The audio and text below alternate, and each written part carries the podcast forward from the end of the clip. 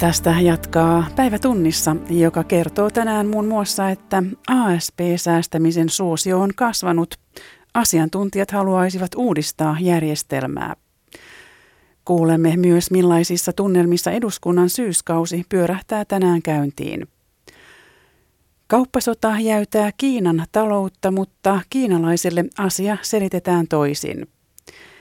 Ja tänään on vietetty suomalaisen ruoan päivää. Studiossa on Salme Unkuri. Hyvää keskiviikkoiltaa.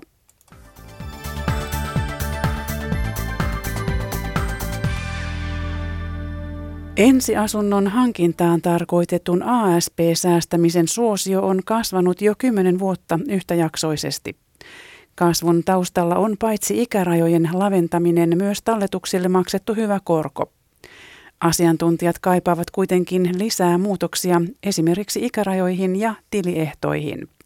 Pekka Pantsu. Ensiasunnon ostoon tarkoitetun asuntosäästöpalkkiotilin eli ASP-tilin suosio oli vajonnut pohjalukemiin kymmenen vuotta sitten. Sitten tili sallittiin sekä aiempaa nuoremmille että reilusti vanhemmille ja ehtoja viilattiin muutenkin. Kuluva vuosikymmen onkin ollut pelkkää nousua ASP-tilien määrässä ja nyt niitä on voimassa yli 150 000. Danske Bankin johtaja Riikka Laine Tolonen. No, tämä vuosi on ollut ihan linjassa näiden aikaisempien vuosien kanssa, eli, eli tota, ihan hyvää kasvua on edelleenkin. Viime vuosina ASPn suosiota on kirittänyt etenkin matalalle painunut yleinen korkotaso. Niin ei mistään saa näin hyvää korkoa asuntosäästäjä kuin aspitililtä paljon se nyt on prosenteissa? Prosenteissa on prosentin takukorko ja sitten pankit maksaa 2-4 prosenttia lisäkorkoa. Ja... Tavallisin tilin avaaja on parikymppinen nuori aikuinen. Tilin voi nykyisin avata jo 15-vuotiaana, mutta se ei ole oikein lyönyt läpi. Hyvin harva säästää sinne alle 18-vuotiaana. Ja tähän suurin syy on se, että sinne pitäisi säästää niitä omia tuloja ja niitä tietysti harvalla yli 15-vuotiaalla vielä on. Danskessa katsotaankin, että ASPn ehtoja tulisi lieventää, jotta nuorimmatkin saataisiin ASP-säästäjiksi. Kannattaisi varmaan tarkastella sitä, että pitääkö niiden oikeasti olla omia tuloja vai voisiko sinne myös säästää sitten vaikka lahjarahoja. Toinen asumisen asiantuntija, vuokraturvan hallituksen puheenjohtaja Timo Metsola puolestaan luopuisi yläikärajoista kokonaan. Nyt yläikäraja tilille on 39 vuotta tämän päivän 50 voi aivan hyvin elää vielä 40 vuotta. Mun mielestä ei ole mitään syytä, miksi he ei voisi ryhtyä asuntosäästäjäksi samoin ehdoin kuin muutama kymmenen vuotta nuoremmat. Maan hallituksella ei ole aikeita lähteä peukaloimaan ASP-järjestelmää mihinkään suuntaan. Eduskunta on aloittanut tänään työnsä kesätauon jälkeen. Ensimmäisenä keskusteluaiheena on ollut postilain muuttaminen, raportoi politiikan toimittaja Maria Steenruus. Postin johtajien kovat palkat ja sitten samaan aikaan työntekijöiden palkan laskeminen olivat kyllä niin räikeitä temppuja, että oikeastaan puolueesta riippumatta ää, täällä on ymmärretty ja pidetty ihan oikeana toimena tuota Rinteen hallituksen eilistä puuttumista, eli sitä, että postin johdon palkkoja lasketaan, niin kuin pääministeri Rinne sanoi, ja sitten työntekijöiden työehtosopimusneuvottelut pannaan katki siksi aikaa, että otetaan tämmöinen aikalisä ja siellä oli menossa tämmöinen palkkojen alentaminen vaihtamalla työehtosopimusta. Mutta osa kokoomuslaisista pitää kuitenkin tätä niin kuin puuttumisena yhtiön toimintaan. Yhtiö ei voi itsenäisesti toimia, jos hallitus tuolla lailla sekaantuu. Mutta sen kaikki tietävät, että postin ongelmat eivät ratkea tällä. Ja edelliset hallitukset on jo pohtinut, että pitäisikö posti viedä pörssiin, pitäisikö se pilkkoa, ja nyt sitten Rinteen hallituksen pitäisi ottaa tähän joku linja. Ja kuunnellaan, mitä kansanedustajat tänään meille vastasivat, kun kysyttiin, että miten postin tulevaisuus pitäisi ratkaista. Äänessä ovat Juhana Vartiainen kokoomuksesta, Rami Lehto perussuomalaisista ja Päivi Räsänen kristillisdemokraateista eli oppositio. Minun mielestäni pitäisi rohkeasti lähteä kohti tulevaisuutta eli yksityistää se. Me voitaisiin sitten jollain lainsäädännöllä pitää huoli siitä, että se jakeluvelvoite toteutuu, jota tarvitaan, eli että kirjeet kulkee. Sitä varmaan tällä hallituskaudella nyt mietitään. Siinä on ollut suunnitelmia ehkä, että sitä myydään, mutta tämä on väärin, että laitetaan myynti kuntoon tällä tavalla, että työntekijöiden suht, työsuhteita kiristetään ja palkkoja lasketaan, niin se ei ole oikea tapa laittaa firmaa myyntikuntoon. Mielestäni kestävin ratkaisu tässä tilanteessa on se, että valtio tinkii osingoistaan. Voidaan hyvin tinkiä, jotta saadaan palvelu toimimaan ja jotta saadaan työntekijöille postissa sellaiset palkat, että he voivat hymyillen tehdä työtään. Näin siis Päivi Räsänen, Rami Lehto ja Juhana Vartiainen. Ja tuossa eduskuntakeskustelussa, joka käytiin tosiaan postilain muuttamisesta, niin Rinne joutui sinne selittämään sitä eilistä ideaansa, että posti kytkettäisiin soteen. Hän sanoi, että se oli semmoinen heitto, jotta tämä toisi vähän tilaa ideoida, mutta hän ei ole laittamassa postilaisia hoitotyöhön. Ja jatketaan vielä siitä, millaisissa tunnelmissa eduskunnan syyskausi pyörähtää käyntiin tänään. Siitä ovat keskustelemassa SDPn eduskuntaryhmän varapuheenjohtaja Kristiina Salonen, kokoomuksen eduskuntaryhmän puheenjohtaja Kai Mykkänen ja perussuomalaisten eduskuntaryhmän puheenjohtaja Ville Tavio. Hannele Muilu haastattelee. Eduskunnan puhemies Matti Vanhanen ja kolme edellistä puhemiestä Paula Risikko, Maria Lohela ja Eero Heinäluoma ovat huolissaan politiikan kielenkäytöstä Ylen eilisessä jutussa – on tahallista väärinymmärrystä heidän mukaansa ja huomion hakemista kärkevällä kielenkäytöllä. Mitä sanotte tästä? Ville Tavio. Ilman muuta on keskustelun, keskustelun taso ei ole aina eduskunnassa niin korkea kuin sen soisi olevan.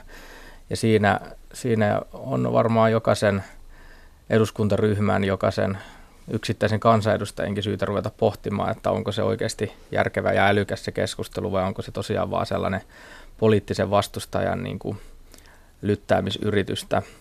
Mutta se, se sinänsä, miss, missä tota, kontekstissa nyt liikutaan, niin täytyy kuitenkin huolehtia siitä, että niin kuin täydellinen tota, sananvapaus toteutuu, eli, eli kansanedustajat saa ja uskaltaa kuitenkin puhua heille tärkeistä asioista. Se, se on ihan niin kuin kaiken A ja o.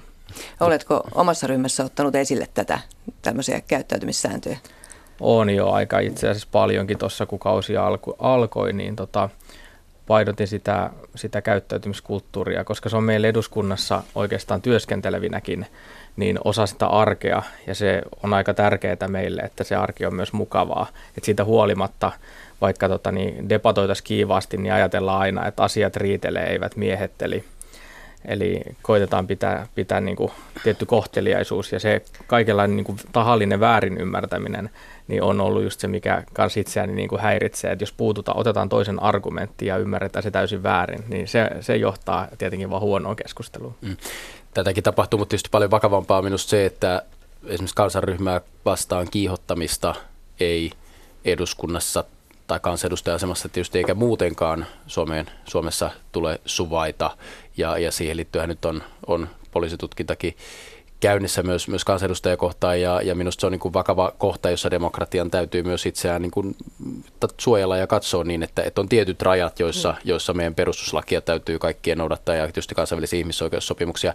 Sanoisin tästä yleisestä tämmöisestä keskustelutyylistä, että ehkä isompi ongelma kuin, kuin eduskunnassa kärkevyys, niin on kyllä se, että kyllähän voi kysyä, olemmeko me kansanedustajat myös välillä itse lietsomassa sosiaalisessa mediassa huomattavasti kärkevämpää niin kuin, tota, loukkaamista ja, ja väärinymmärtämistä kuin mitä sitten eduskuntasalissa kuitenkaan. Ja siellä se helposti myös on osaltaan johtamassa siihen, että koko sosiaalisen median keskustelu on ö, ikään kuin negatiivisuuteen ja, ja, ja, ja toisten syyttelyyn ja vihaan perustuvaa tämmöistä niin kuin lyhyisiin huutoihin. Ja se, joka huutaa kovimmin muutaman lauseen huudahduksen, niin on eniten oikeassa. Se on musta meidän läntisen demokratian yksi iso ongelma tällä hetkellä. Joo.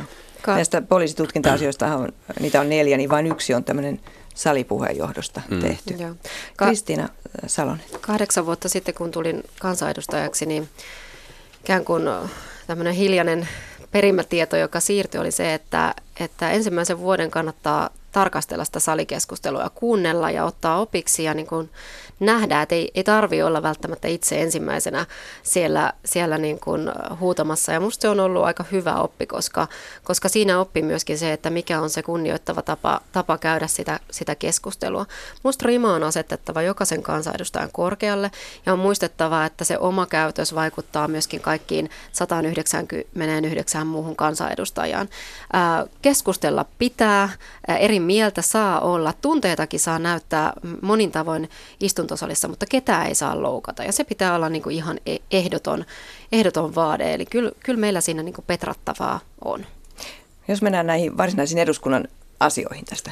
Oli vielä Taviolla vielä joku lisäys äskeisen. Niin siis, että tässä tämä koko loukkaantumiskeskustelu ja loukkaamisen kulttuuri, niin se täytyy aina pitää mielessä nimenomaan, että, että, tota niin, että kaikkeen niin kuin väittelyyn sisältyy aina suunnaton riski, että vastapuoli loukkaantuu, ja näin on varsinkin poliittisessa väittelyssä, eli, eli nimenomaan siis loukkaantuminen on aivan, aivan niin kuin tähän politiikkaan ja kaikkeen keskusteluun kuuluva elementti, että tämä niin kuin loukkaantumisen kulttuuri ei saada viedä, viedä liian pitkälle myöskään. Eli se, että jos toi, niin kuin herjaa tai loukkaa toisen kunniaa ja tekee sen näin niin kuin rikoslain tota, niin vastaisella tavalla, niin, niin silloin, silloin se on selvää, että se ei ole sallittua. Mutta on perussuomalaisista erittäin huolestuttavaa tämä tämä nyt nämä, nämä esitutkinnat, joita kansanedustajien lausumiin poliittisiin mielipiteisiin kohdistuu, koska jos ajatellaan, että meillä on opposition kansanedustajista 3,6 prosenttia poliisin tutkinnassa sen takia, että he on lausunut poliittisia mielipiteitä, ja se on aivan järjetöntä. Eikö Päivi Räsänen saa siterata raamattoja ja niin edelleen enää Suomessa? Mielestäni tämä tilanne on paljon huolestuttavampi, mitä, mitä jollain tapaa niin kuin tämä yleinen keskustelu antaa ymmärtää. Mennään eduskunnan asioihin mitä tulossa on. Tähän mennessä eniten keskustelua on, on herättänyt hallituksen kova työllisyystavoite. Ja kokoomuksen Kai Mykkänen äh, kesäkokouspuheesi mukaan, niin kokoomus tekee työllisyydestä välikysymyksen, ellei työllisyystoimia ole tarpeeksi. Niin miten arvioitte, koska niitä toimia on tarpeeksi tai ei ole? Pääministeri sanoi eduskunnassa kesäkuussa, että ennen kuin tehdään pysyviä menolisäyksiä – niin täytyy olla päätökset niistä työllisyystoimista, joilla ne pystytään rahoittamaan. Ja vieläpä niin hän sanoi, että valtiovarainministeriön laskemat arviot. Ja, ja se on se meidän rima, että laitetaan valtiovarainministeriö tuomariksi. Ja jos hallitus aikoo nyt budjettiriihessään lähes miljardin euron pysyvät menolisäykset tehdä siis velkarahalla, niin meidän mielestä silloin pitäisi pystyä tekemään päätökset niistä työllisyyttä lisäävistä toimista, jotka sitten valtiovarainministeriön arvion mukaan riittäisivät rahoittamaan siis lisääntyvinä verotuloina ja työllisyyden paranemisena nämä koska muutenhan meillä vaan velkaantuminen kääntyy uudestaan kasvuun. Et se ei ole mitään muuta, muuta tota lähdettä tietystikään, että jos velaksi miljardilla lisätään pysyviä menoja, niin se on vastassa sitten tulevina vuosina tai meidän lapsilla ja sitä me ei hyväksytä. Kuinka pian tällainen välikysymys mahdollisesti on luvassa? No budjettiriihen jälkeen sehän se mittatikku on, että mitä hallitus tässä tapauksessa tekee, että pian sen jälkeen. Jos on tarvetta, toivottavasti hallitus tekee riittävät työllisyystoimet. No Ville Tavio, menevätkö perussuomalaiset mukaan tähän kokoomuksen välikysymykseen? Mahdollisesti kyllä me pidetään tota yhteistyö mahdollisuudet auki kaikkiin puolueisiin, varsinkin tietenkin opposition puolueisiin. Ja, ja kyllähän tämä on, on nyt aika akuutti tämä työllistämistilanne, että millaisia keinoja hallitus tuo nyt sitten työllistämiseksi. Sosiaaliturvauudistus tulisi, tulisi myös hmm. saada vauhtiin, jotta työnteon kannattavuus tai sen työnteon vastaanottaminen olisi aina kannattavaa Suomessa. Tässä on aika monia keinoja esitetty jo julkisuudessa, mitä voitaisiin tehdä, niin hallituksen tulisi nyt sitten päättää, että mitä, mitä se lähtee tekemään. No STPn Kristiina Salonen, miltä tämä kritiikki työllisyystoimia kohtaan kuulostaa? No ensiksi on muistettava, että hallitus on vasta aloittamassa ja tuntuu siltä, että meillä on yhteinen tavoite, tavoite saada työllisyysaste Suomessa nousemaan sinne 75 prosenttia. Se on kova tavoite ja se tarkoittaa sitä, että tarvitaan niin useita toimia. Varmasti ehkä keväällä voidaan arvioida sitä, että, että onko ne toimet olleet, olleet oikeasuuntaisia, mutta siellä esimerkiksi vahvasti halutaan panostaa palkkatukeen, ikään kuin tämmöisenä niin kuin yhden klikkauksen ajatuksella, että palkkatuella olevien määrää saataisiin kasvamaan reilusti nykyiseltään. Meillä on osatyökykyisiä 65 000 Suomessa, jotka ovat työhaluisia. Heidän työllistäminen tarkoittaa sitä, että tarvitaan enemmän tukea kuin, kuin sitten keppiä. Eli monenlaisilla erilaisilla toimilla, puhumattakaan juuri budjetissa olevista panostuksista esimerkiksi infra- ja raideliikenteeseen. 600 miljoonaa tarkoittaa myöskin työtä, työtä Suomelle. Se luo myöskin kasvun mahdollisuuksia ja, ja sitä kautta, kautta ikään kuin lisää, lisää työpaikkoja.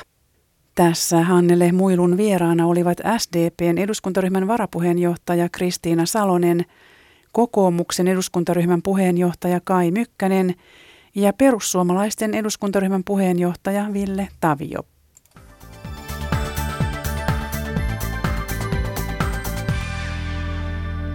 Sitten ulkomaille. Bahamasaarilla alkavat raivaus- ja avustustyöt hurrikaani Dorianin jäljiltä. Iltapäivällä ainakin seitsemän ihmisen kerrottiin kuolleen ja uhrien määrän pelätään nousevan. Ilmakuvat saarilta näyttävät tuhansittain tuhoutuneita taloja ja valtoimenaan vellovia tulvia. Myös suomalaisia avustustyöntekijöitä lentää Bahamasaarille hurrikaanin uhrien avuksi. Suomen punaisen ristin katastrofiavun päällikkö Tiina Saarikoski. No meiltä on lähdössä tämmöinen logistiikka-hätäapuyksikkö auttamaan siinä, siinä logistisessa toiminnassa siellä paikan päällä. Meiltä on lähdössä ää, tähän tiimiin kuusi henkilöä, viisi Suomesta, yksi Tanskasta. Ja he tulevat tänään Helsinkiin, Helsinkiin tämmöiseen briefiin ja sitten huomenna aamulla eteenpäin kohti Vahamaa. Olemme myös valmiudessa lähettämään lisää, jos semmoinen tarve tulee. Yhdysvaltain ja Kiinan kauppasota hidastaa Kiinan talouskasvua. Samaan aikaan Kiinan johto on vakuuttanut, ettei ongelmia ole. Poliittisesti ohjattu kiinalaismedia antaa ymmärtää, että kauppakiista vahingoittaa lähinnä Yhdysvaltoja, samalla kun Kiinalla on keinoja selvitä siitä. Kirjeenvaihtaja Jenny Matikainen kysyi, mitä pekingiläiset ajattelevat jo vuoden jatkuneesta kauppakiistasta. Pekingin vilkkaalla ostoskadulla maailmankaupan kahden jättiläisen välinen kauppasota tuntuu etäiseltä. Katukuva on täynnä globalisaation ikoneja, amerikkalainen pikaruoka käy kaupaksi. Teknologiayhtiö Huaweilla työskentelevä Chang Yu Hui sanoo, että kauppasota ei tavallisen pekingiläisen elämää juuri hetkauta.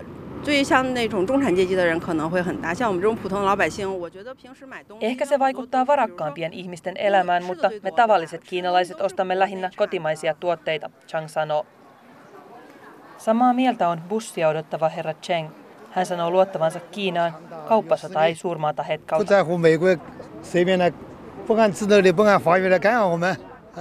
Emme anna Yhdysvaltain estää meitä kehittymästä, Cheng sanoo. Vain sukunimensä antavan Chengin näkemykset ovat kuin suoraan Kiinan johdon suusta. Myös tarkan sensuurin alla oleva media kertoo yhtä ja samaa. Kauppasota ajaa Yhdysvallat lamaan, sen sijaan Kiina luovii eteenpäin tukemalla kotimaista tuotantoa ja etsimällä uusia markkinoita. Asiantuntijoiden mukaan on kuitenkin selvää, että kauppasota vaikuttaa myös Kiinan talouteen. Ulkomaankauppa on supistunut ja varovaisuus investoinneissa lisääntynyt. Huolta tulevasta löytyy myös Pekingin kaduilta. Herra Wang haluaa puhua vain sukunimellään.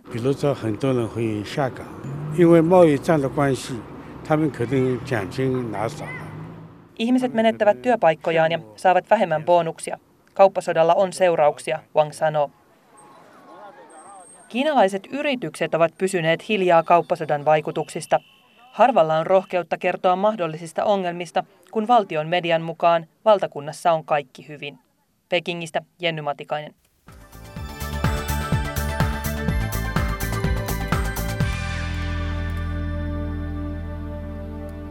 Tänään vietetään suomalaisen ruoan päivää ensimmäistä kertaa. Olemme tottuneet siihen, että ruoka on puhdasta ja turvallista, mutta uhkiakin on. Näistä uhista on kertomassa ylijohtaja Pia Mäkelä ruokavirastosta. Aki Laine ja Matti Ylönen haastattelevat.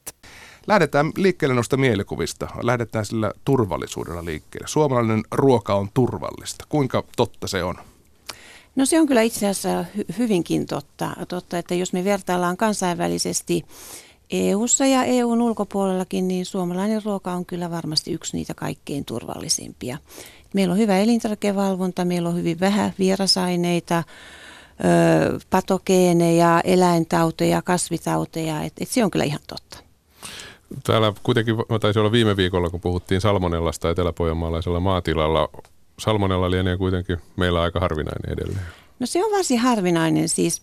Meidän tavoitehan on, että se niin eläimissä olisi esimerkiksi vain yhdessä, alle yhdessä prosentissa mm, eläintiloja löytyisi salmonellaa ja siihen me ollaan siihen tavoitteeseen me ollaan pystytty jo monta monta vuotta, vuotta saavuttamaan ja ollaan itse asiassa nytkin sen alle yhden prosentin alla, mutta että nyt on jonkin verran lisääntynyt tosiaan siellä Pohjanmaalla ja muuallakin ja, ja meillä on itse asiassa nyt just alkanut maa- ja metsätalousministeriön kanssa tämmöinen pikku hanke, missä meidän on tarkoitus, tarkoitus nyt selvittää, että mistä tämä ö, vähän, use, vähän enempi esiintyminen johtuu, että, että katsotaan ja tutkitaan, mistä se on. Mutta silti se on harvinainen ja alhainen tämä esiintyvyys. Mutta se on osa sitä turvallisuutta, että kun tällainen havaitaan, niin siihen myös välittömästi puututaan. Joo. Onko se suomalainen erikoisuus jotenkin? Ää, no en mä nyt niinkään sano, siis sehän tietysti lähtee EU-sakin tästä lainsäädännöstä, että sitten kun löydetään jotain, niin ryhdytään toimenpiteisiin. Mutta ehkä me suomalaiset, me ollaan hyvin semmoisia lainsäädäntöä noudattavia ja sitten kun johonkin toimeen ryhdytään, me ryhdytään sillä aika tarmokkaasti, että, että me ollaan ainakin hyviä siinä. Asiassa kuin asiassa puhutaan nyt vapaasta liikkuvuudesta, varsinkin tietysti Euroopassa, mutta muutenkin. Tulee, onko oikein sanoa, että ne suurimmat uhat tulevat rajojen ulkopuolelta? No kyllä, ainakin täällä meidän puolella, että, että nythän tietysti sekä elintarvikekauppa on varsin vapaata ympäri maailmaa ja sitä käydään, myös eläimet liikkuu, ihmiset liikkuu, niin kyllä nimenomaan niin kuin näiden kautta sitten niitä uhkia tulee. Vaikka se, täälläkin tietysti on lainsäädäntöä, että on vaatimuksia elintarvikkeiden tuonnille ja niin poispäin, mutta että silti kyllä sieltä aina sitten voi jotain tulla ja kyllä me nähdään se itse, itse suurimmaksi uhaksi. Ja sittenhän tässä on vielä semmoiset niin tahattomat tuonnit tulee matkailijoiden mukana ja sanotaan nyt eläintauteja tuolla villieläinten mukana, jotka kävelee rajan yli, että tässä on niin erilaista uhkaa, mutta kyllä se nimenomaan nyt meidän kohdalla liittyy, liittyy sinne niin muualta tuleviin uhkiin. Viime aikoina paljon otsikoissa on ollut tämä afrikkalainen sikarutto. Kuinka iso riski se on suomalaiselle lihateollisuudelle, sikateollisuudelle? No kyllä se on. Se, se on iso riski ja, ja kyllä me ollaan siitä kovasti huolissaan. Sitähän nimenomaan on nyt tuolla kaikissa kolmessa Baltian maissa. Venäjällä on suhteellisen lähellä siellä Pietarin ö, itäpuolelta on löydetty ja monessa muussakin Euroopan maassa sitä on. Ja sehän just se, se siirtyy hirveän helposti maasta toiseen. Siis ihan niin kuin eväsvoileipien mukana ja metsästäjien mukana mahdollisesti ja niin poispäin, että me ollaan nyt pyritty hirveästi tästä tiedottamaan ja varoittamaan ja, ja opastamaan, mutta silti se riski on iso. Meillähän tietysti paljon ihmisiä käy tuolla Baltian maissa ja Venäjältä tulee matkailijoita ja muita, niin sitähän varten meillä nämä ruokakoirakki on tullin kanssa, että ne niitä niin, se on yksi tapa vara, varautua Kyllä, tähän. kyllä. Kyllä, mutta iso riski se on. Ja sitten jos me saadaan se, niin Sehän on hyvin helposti leviävä äh, siellä sikapopulaatiossa ja sitten vielä siellä villisikojen keskellä. Ja se esimerkiksi varmaan romahduttaisi meidän viennin, siis sianlihan viennin heti saman tien niin kuin EUn ulkopuolelle. Että, ja tietysti sitten, kuinka paljon se nyt sitten pääsisi leviämään, niin ne, ne, ne torjuntatoimenpiteet olisivat myös kalliita. Mm. Miten sitä käytännössä voitaisiin torjua, jos se pääsisi Suomessa leviämään? No äh, sitten kun me, heti kun meille tulee tämmöinen epäily, niin siitähän tulee näyte meidän laboratorioon ja me, ja me annetaan jo viranomaisen puolta tämmöiset äh, rajoittavat määräykset sille, sille tilalle, tai jos se on tietysti villieläin, niin sille alueelle, että, että siellä ei eläimet saa liikkua siinä aikana, kun me selvitetään, että onko se nyt se, se sikarutto.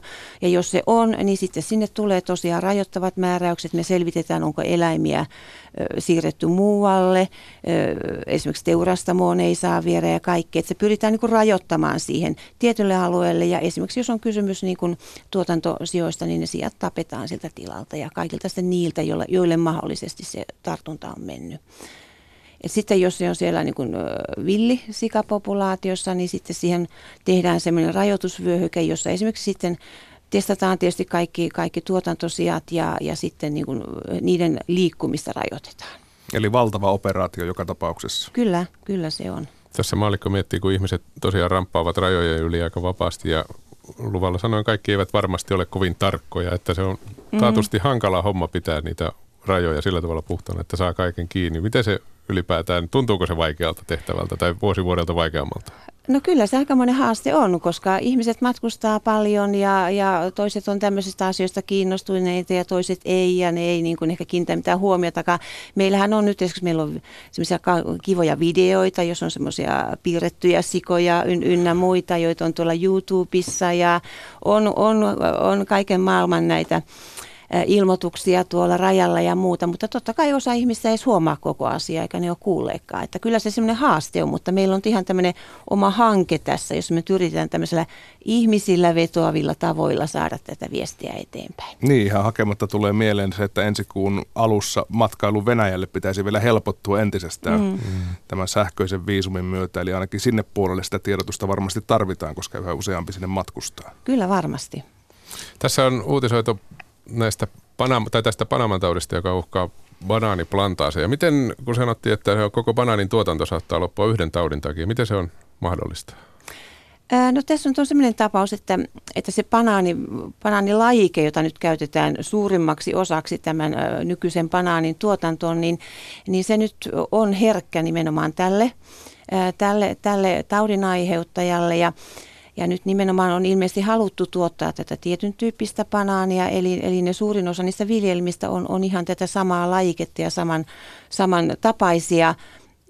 Ja siksi siinä on se vaara, että kun sinne tulee tämmöinen tämmöinen taudin aiheuttaja, jolloin ne on herkkiä, niin se sitten la, niin kuin leviää niille kaikille tiloille. Että, että, siinä ei, niin kuin, että silloin kun on niin kuin useampia lajikkeita ja erilaisia kas, kasveja, niin äh, siinä ainakin osa aina säästyy. Että mitä enemmän on niin kuin samanlaista ja samankaltaista, niin sen isommat riskit siinä on.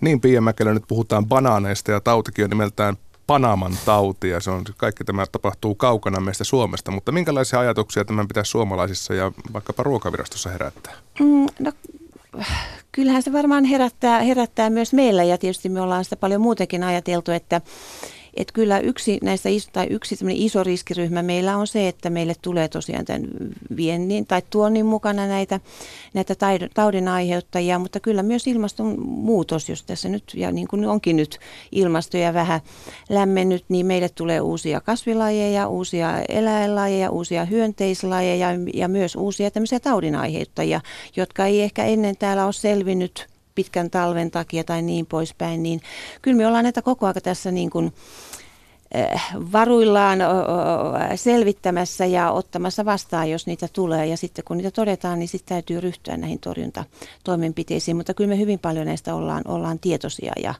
ja pyritty varautumaan. Ja myös tästä on, on sitten niin kuin yleisöä ja, ja tuottajia pyritty niin kuin varoittamaan, että esimerkiksi sitten kun siellä on jotain epäilyttävää näköistä tautia, niin he ilmoittaa meille heti, niin me pystytään sitten ryhtymään näihin torjuntapiteisiin. Tässä on vuosien varrella puhuttu muun muassa lintuinfluenssasta, sitten oli hullun lehmän tauti, jota välttämättä kaikki eivät enää edes muista. Opettivatko nämä jotain? Miten hyvin vastaaviin on nyt varauduttu, jos jotain tällaista tapahtuisi? Kyllä ne varmaan opetti siis sekä meille että koko EUlle, että, että silloin kun tulee tämmöinen ruokakriisi ja, ja, ja eläintaudit, niin, niin siihen pitää ensiksi varautua. Eli pitää olla suunnitelma etukäteen, mi, mi, mi, miten, miten sitä ryhdytään torjumaan. Ja esimerkiksi sen takia meillä on, on kaikkien näiden tärkeimpien uh, uhkien osalta, niin meillä on olemassa jo ihan kirjoitettu suunnitelma, että kuka tekee mitäkin ja, ja miten tehdään ja miten edetään. Tässä nyt tämä afrikkalainen sikarutti jo kerran mainittiin näistä ulkoapäin tulevista uhista, mutta onko maailmalla nyt jotain sellaista, mihin myös suomalaisten pitäisi kiinnittää huomiota tai kiinnitetään jo? No tietysti nä- näitä on, on niin kuin itse asiassa hyvinkin paljon e-, erilaisia taut- tautiuhkia. Ehkä yksi, jonka mä haluaisin tässä mainita, vaikkei se nyt ole ihan niin kuin elintarvikkeisiin liittyvä asia, niin mistä me ollaan huolissaan, on, on rapies, eli raivotauti, vesi, vesikauhu, koska siinä me pelätään nimenomaan tätä, kun tuodaan näitä rescue-koiria ja, ja tämmöisiä koiria Venäjältä ja muualtakin tuolta Itä-Euroopasta. Niidenhän periaatteessa pitäisi olla rokotettu tätä raivotautia vastaan, mutta on nyt käynyt ilmi, että ei ne välttämättä ole tai ainakaan niillä ei ole niitä vasta-aineita. Ja sehän on tappava tauti siis ihmiselläkin, että, että jos se saadaan. Että, että se on yksi asia, mistä me ollaan, ollaan varsin huolissaan. Ja siinäkin on kyllä pyritty ryhtymään toimenpiteisiin. Hmm. Yksi asia, mikä pitää varmaan nostaa tässä kuitenkin vielä esille, voisin kuvitella, että moni miettii antibioottien käyttöä ruuassa ruoan kasvatuksessa tällä hetkellä. Monessa maissahan sitä annetaan ikään kuin varmuuden vuoksi, mm. jotta saadaan paremmin tehoa. Miten Suomessa? No Suomi on tässäkin tämmöinen mallioppilas, eli, eli meillä on, on jo pitkään niin kuin pyritty rajoittamaan tätä antibioottien käyttöä eläimille, ja meillä ei käytetä niin kuin ennaltaehkäisevästi antibioottia, vaan silloin vaan kun se eläin on sairas. Et kyllä meidän antibioottien käyttö eläimille on kumminkin niin kuin EUn mittakaavassakin niin yksi niitä alhaisimpia. Mutta tietysti resistenssi on myös semmoinen kasvava uhka, että kaikesta käytöstä sitä resistenssiä tulee. Ja sitten tässä on myös se uhka, että me saadaan niitä resistenttejä bakteereja ulkomailta, siis ihmisten ja eläinten ja elintarvikkeiden mukana, että nekin liikkuu. Tässä haastateltavana oli ylijohtaja Pia Mäkelä Ruokavirastosta. Matti Ylönen ja Aki Laine haastattelivat. Ja kerrotaan vielä, että naakkojen epäillään levittävän salmonellaa maitoja lihatiloilla Etelä-Pohjanmaalla. Kauhavalla tautia on tavattu nyt jo neljänneltä tilalta.